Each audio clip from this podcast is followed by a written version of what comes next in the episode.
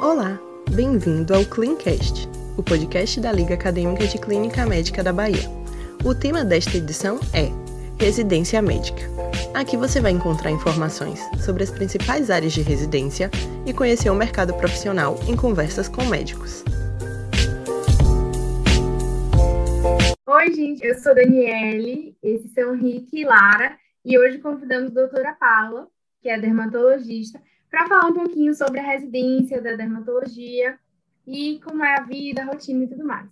É, então, muito bem-vinda, doutora Paula, obrigada por ter aceitado o nosso convite. É, se você quiser se apresentar, falar é, onde você estudou, fez medicina e onde fez dermato. Então, pessoal, boa noite. Agradeço muito o convite. Para mim, sempre é um prazer falar de dermatologia. Meu nome é Paula Alves, eu sou dermatologista em Feira de Santana. Me formei como médica né, na Escola Baiana de Medicina e Saúde Pública, em Salvador, e fiz a residência no Hospital Universitário de Sergipe por três anos. Certo, então, é, a primeira pergunta que gente gostaria de fazer é qual foi o momento ou a experiência que fez com que você escolhesse a dermatologia e em que momento do seu curso ou da sua vida essa decisão aconteceu?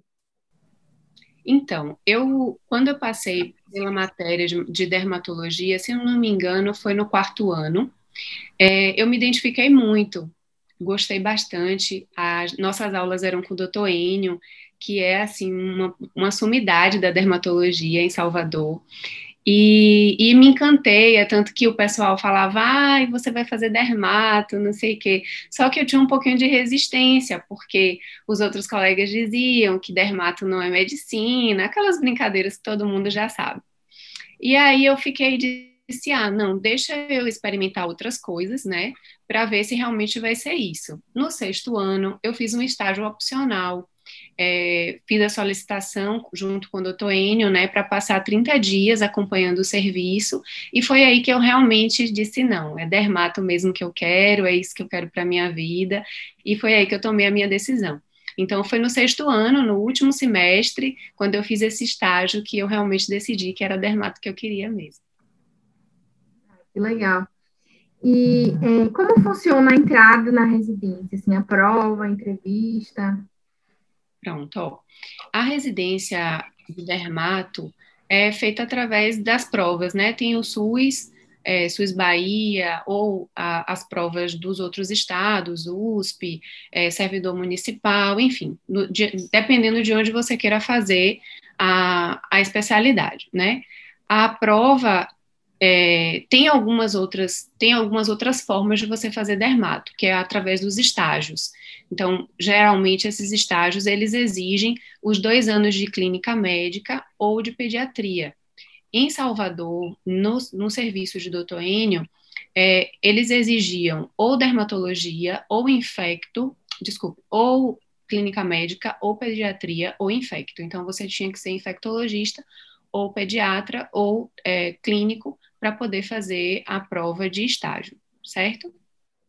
Certo. E, assim, sobre a entrevista realmente da, da como foi sua entrevista, o que, é que eles perguntaram e tal. Então, na época que eu fiz a prova, não tinha entrevista. Não tem entrevista. Na minha, na, no meu, no meu estágio, na minha, na minha residência, não teve entrevista. Tem outras residências que tem, mas eu não sei te dizer exatamente o que eles perguntam, né? mas na, no meu, na minha residência era só a prova mesmo, não teve essa etapa da entrevista. Tem algumas residências que exigem realmente a entrevista e outras não. Certo. E, e como você se preparou para a prova? Ai, mulher, muito estudo, hein?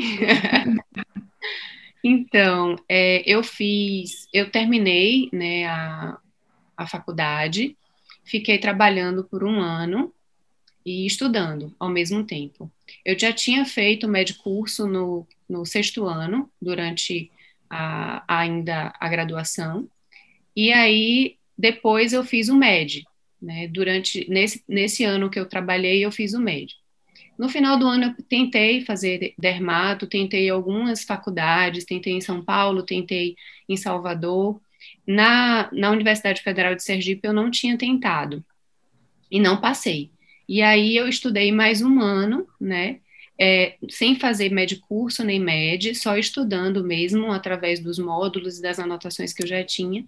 E aí, por fim, eu passei passei em Sergipe passei em São Paulo também, mas a minha opção foi Sergipe por conta da distância, né, da minha família, do meu marido também. Então achei que Sergipe ia ser melhor. Então, doutora, atualmente, quais são as melhores residências de dermatologia do país? Então, é, eu acho que isso de melhor residência é muito relativo. Eu sempre converso isso, conversei com Dani e converso isso com as pessoas que me perguntam. Eu acredito que a melhor residência é aquela que te acolhe, é a residência onde você está mais perto da sua família.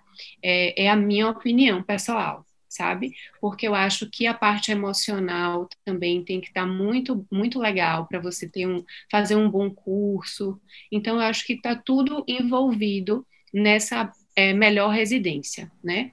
Existem, não existe residência perfeita, porque todas as residências elas podem ter deficiências em algumas áreas. Por exemplo, tem áreas, tem residências, tem, tem serviços que são melhores na parte de clínica, tem serviços que são melhores na parte de cirurgia, tem serviços que já têm uma cosmiatria mais forte. Então, eu acredito que de um conjunto, eu acho que a residência da USP, eles têm um conjunto bacana, então eles conseguem fazer cirurgias, eles têm uma parte de clínica muito forte, eles têm é, ambulatórios de muitas especialidades, né, dentro da dermatologia, onde você, você consegue estudar diversas áreas dentro da própria dermatologia, é, a Unicamp também tem se mostrado um serviço muito interessante, muito legal é, a Unifesp, né, que é o serviço de Botucatu, é o Nesp Unifesp, se eu não me engano, é o serviço de, de Botucatu, que fica em São Paulo, também é um serviço de excelência, porque eles têm um prédio só para dermato, então eles têm todo, todo um, um, um, um conjunto de coisas ali para poder dar dar todos os artifícios, né, para que aquele aluno, para que aquele residente tenha a sua melhor formação, a sua melhor experiência dentro da dermatologia.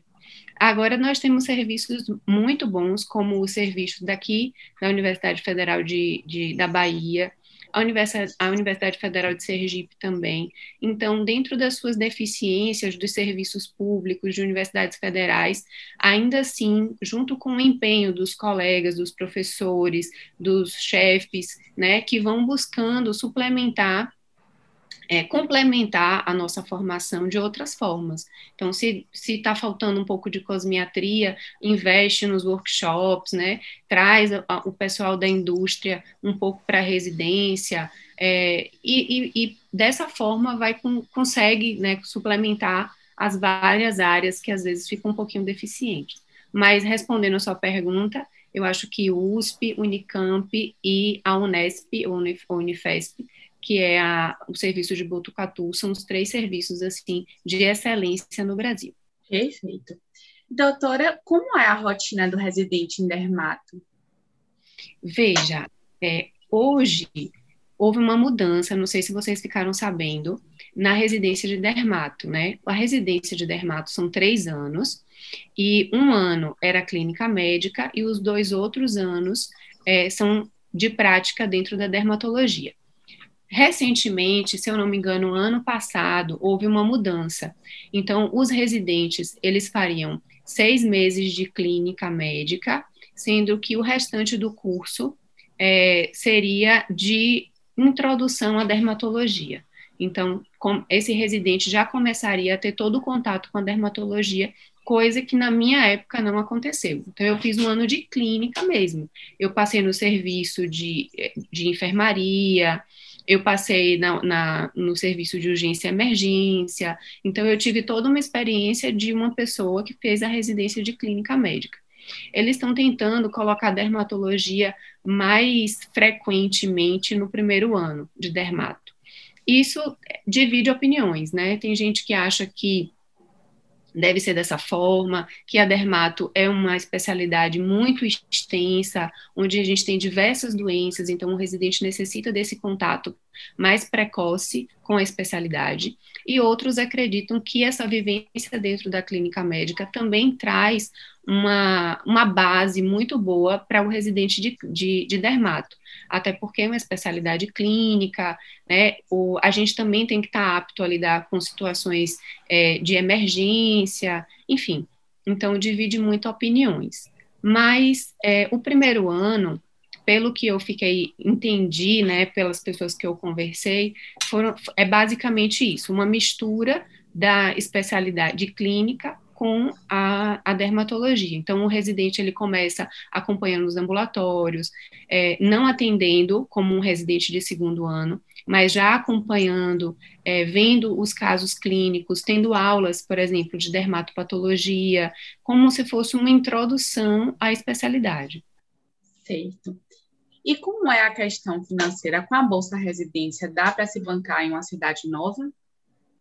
Então, realmente a bolsa de residência não é aquela coisa, né, que a gente espera.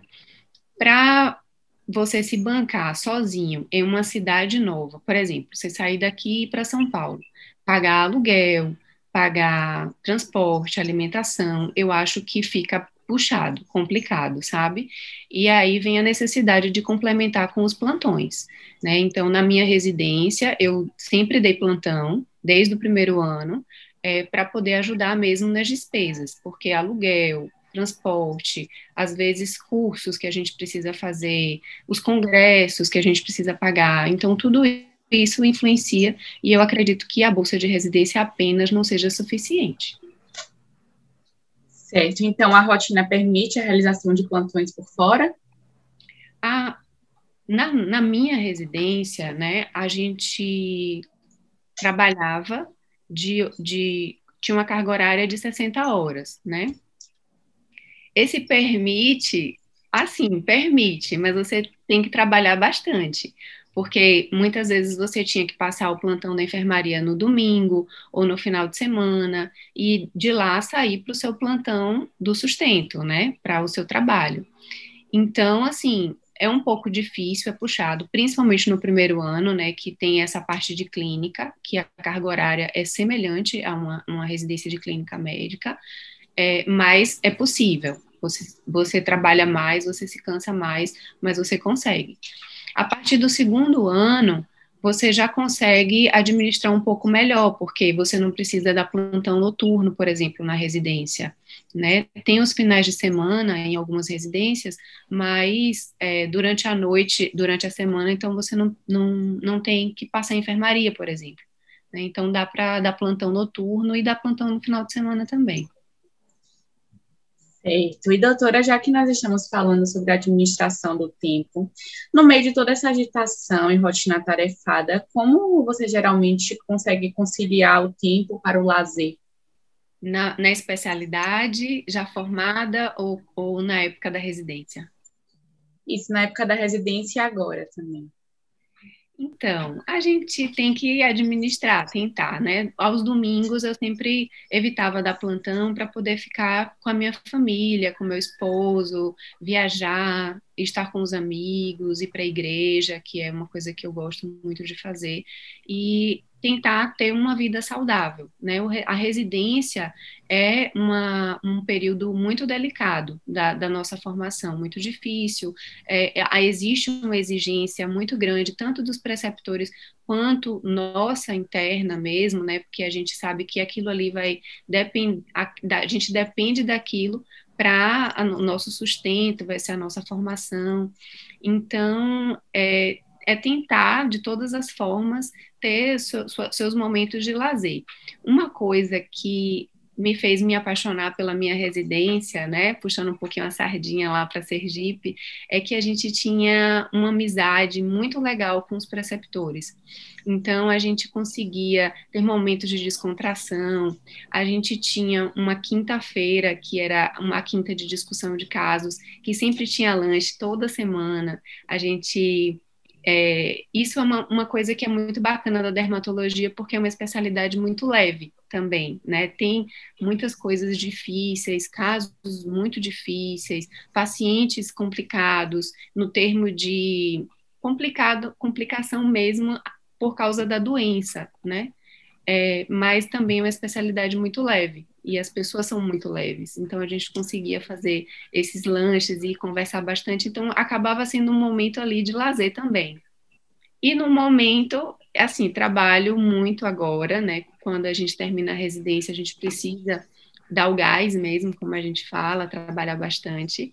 Mas aos domingos também eu não trabalho, eu evito. Sábado algumas vezes, mas domingo é sagrado. Doutora, é, e você pensa em fazer alguma pós? Sim, sim, penso em fazer uma pós de cosmiatria. Ainda não comecei por causa da da, da pandemia mesmo, mas acredito que, como eu te falei, como eu conversei com vocês, algumas residências a gente precisa complementar em algumas coisas, e é uma área que eu acredito que ainda posso melhorar mais, né? É na parte de cosmiatria, e aí tá nos meus planos aí fazer essa pós de cosmiatria. Doutora, você vê essa pós, ou qualquer uma outra, como algo necessário para um dermatologista? Desculpa, cortou um pouquinho. Ah, é, você vê a, essa pós como uma coisa necessária? Não, não só essa, mas qualquer outra? Não, eu não vejo, eu acredito assim, que nesse momento, com todo o conhecimento que eu tenho de, da residência, eu consigo exercer a parte de cosmiatria tranquilamente. Seria para um refinamento, um algo mais, uhum. entende?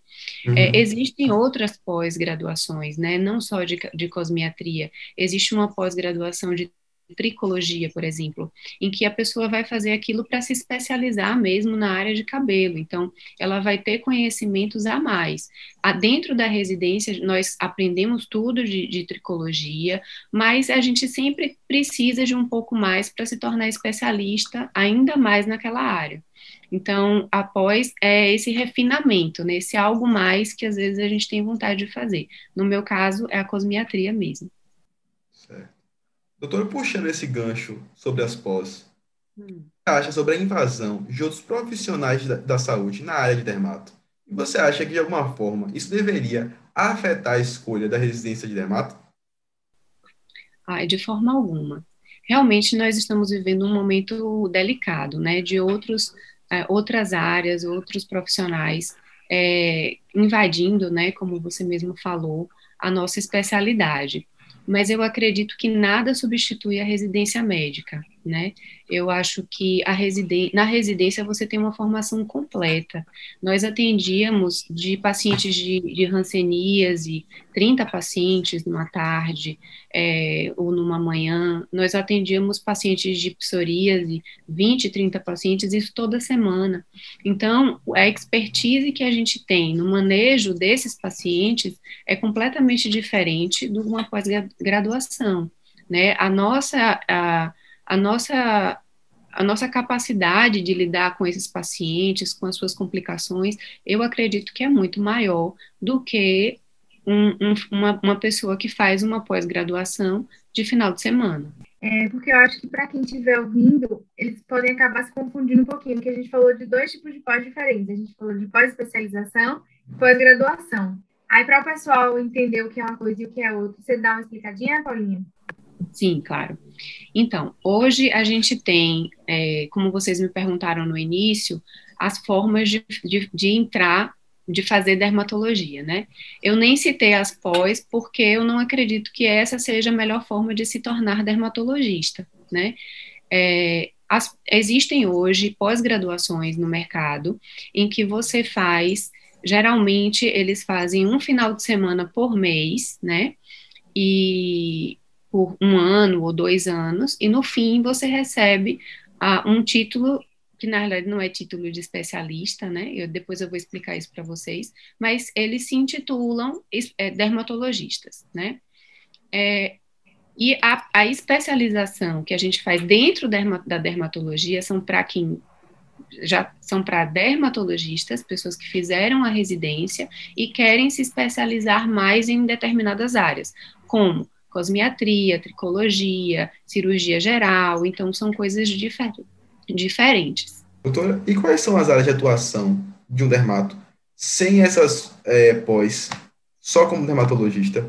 O dermatologista formado, é, ele pode atuar como na cirurgia, né, na cirurgia dermatológica, com pequenos procedimentos, é, ou na, na parte de câncer também, de pele, é, na parte de tricologia, que é cuida do cabelo, dos cabelos, na parte de dermatologia pediátrica, é, na parte de clínica em geral, na rancenologia, como é, especialista na parte de ranceníase.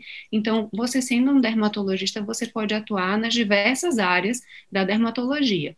Agora, você não pode se intitular especialista sem fazer a especialização.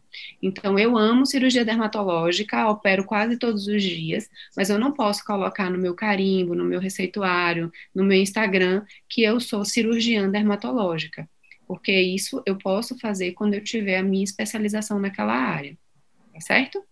Ô, doutora, já falamos sobre a remuneração na residência, né? E como é essa remuneração é, com, como dermatologista formado e em comparação com as outras especialidades? Veja, é, em relação às outras especialidades, eu não, não tenho muito, não sei muito como, como comparar, né? Porque não tenho essa, esse contato com outros colegas. Mas, dentro da, da, da, especialidade, eu acho que você consegue ter uma remuneração interessante, uma remuneração digna, a ponto de não precisar dar plantão. É, então, eu acho que o que a gente recebe é suficiente para para ter uma vida confortável, né? Logicamente que no início precisa se trabalhar muito, é, porque você está fazendo o seu nome, é, muita gente atende, aceita plano, tem que aceitar plano de saúde e aceita, né? E não é problema nenhum e, é, aceitar. Mas eu, por exemplo, hoje opto por não dar plantão e me programo para viver dentro daquilo que eu consigo só trabalhando como dermatologista. É, doutora, e para fechar o nosso podcast, a gente queria que você falasse o que você mais ama na Dermato, no seu trabalho, na sua profissão, e o que você menos gosta também. Ah, eu amo tudo, né? Eu sou uma besta apaixonada pela dermatologia. Foi a especialidade que me encantou desde o início, né? Por sua por essa coisa da gente poder fazer tudo, por poder operar. Então, é, não é monótono. Então, você tem um paciente clínico, daqui a pouco você já atende outro paciente cirúrgico e faz um pequeno procedimento. Você pode também trabalhar com cosmiatria e devolver autoestima para os pacientes, que é uma coisa super interessante também. E não sei, não tem nada assim que eu não goste da dermatologia, né?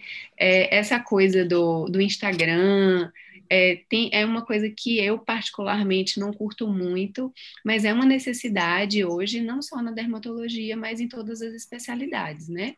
É, mas é mais, não é o, o, falar com o público, nem com o paciente, nem informar. Isso eu acho válido e acho maravilhoso. E gosto também, mas é a obrigação, né? Mas só isso. O resto tá tudo certo.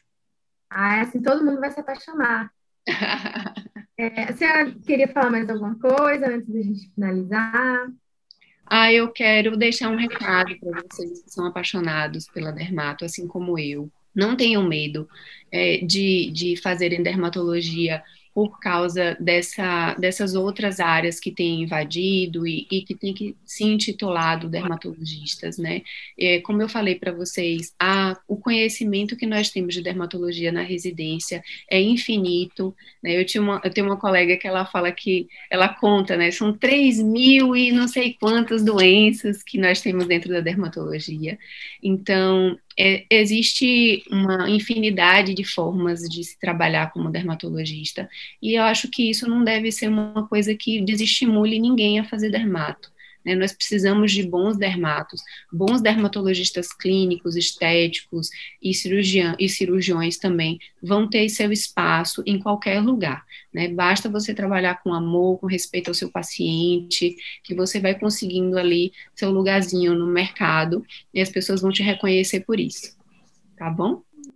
Ah, doutora, muito obrigada. Alguém quer falar mais alguma coisa, perguntar mais alguma coisa? Não, Só agradecer, agradecer mesmo.